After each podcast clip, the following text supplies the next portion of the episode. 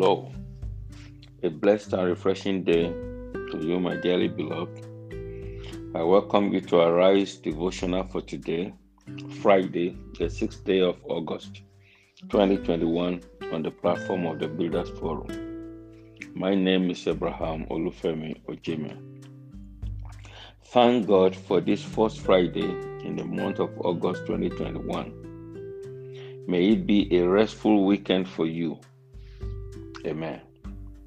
This is the fifth day on our devotional series for this week with the topic, What to Do When You Are Weak. May I request, my dearly beloved, that you take time to refresh your mind with the earlier editions this week, as I will not be able to fully recapitulate on our journey thus far. But majorly, we have been zeroing in on steps to take when you are weak. We have outlined so far three basic things to do as follows. Number one, never forget your identity in Christ. Number two, feed on the word, particularly in the relevant areas of your weakness. And number three, renew your faith through the word you are feeding on. Today, we want to look at how to grow and update your faith continually. Why will you need to do this when you are weak? This is because if faith will work, it must be an updated faith.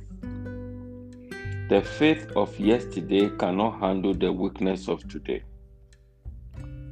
The Bible calls it the now faith. In Hebrews chapter eleven verse one, I read, "Now faith is the substance of things hoped for, the evidence of things not seen." End of quote.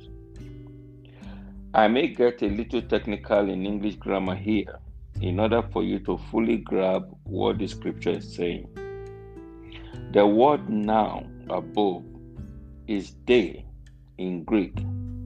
It is not a verb. Rather, it's an adjective tense qualifying the kind of faith. Just like you will say, a good boy, the good telling us the kind of boy.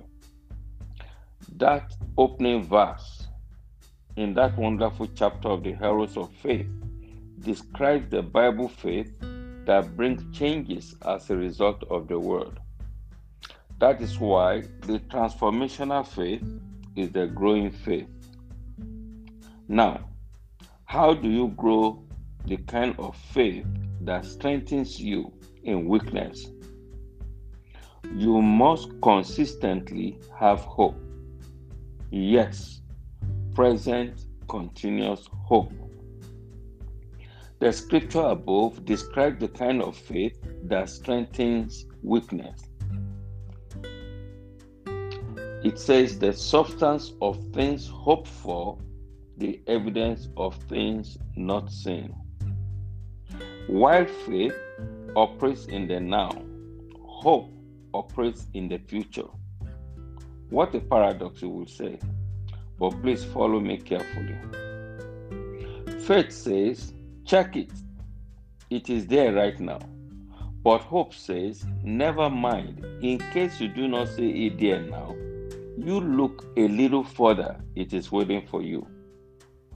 Because of hope, there is no despair.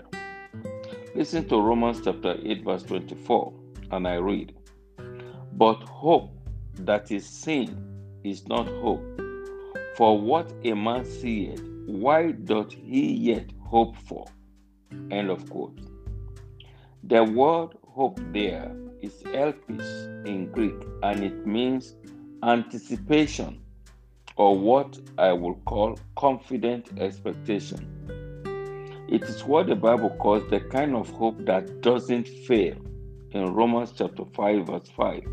And please permit me to read the easy to read version translation. I read, "And this hope will never disappoint us. We know this because God has poured out his love to fill our hearts through the Holy Spirit he gave us." End of quote. In order, therefore, to grow your faith, this hope must consistently be present, just like the case of Abraham, as stated in Romans chapter four, verse eighteen. I read, "Who against hope believed in hope, that he might become the father of many nations, according to that which was spoken, so shall the seed be." End of quote. This was how Abraham was able to wait for Isaac for twenty-five years without being weary. He was consistently renewing his hope. Hope never expires because it is based on what God has spoken to you, like Abraham, according to that which was spoken. Have you discovered any covenant promise in the scriptures? Hold on to it, my friend. It will not fail. This is where the strength of hope comes from, because a hopeless man is a helpless man. Keep that word before you. It will come to pass. It is only a matter of time. That was the strength of Job in all his calamities. Listen to him in Job chapter fourteen, verse seven to nine. I read, "For there is hope of a tree, if it be cut down, that it will sprout again, and that the tender branch thereof will not cease.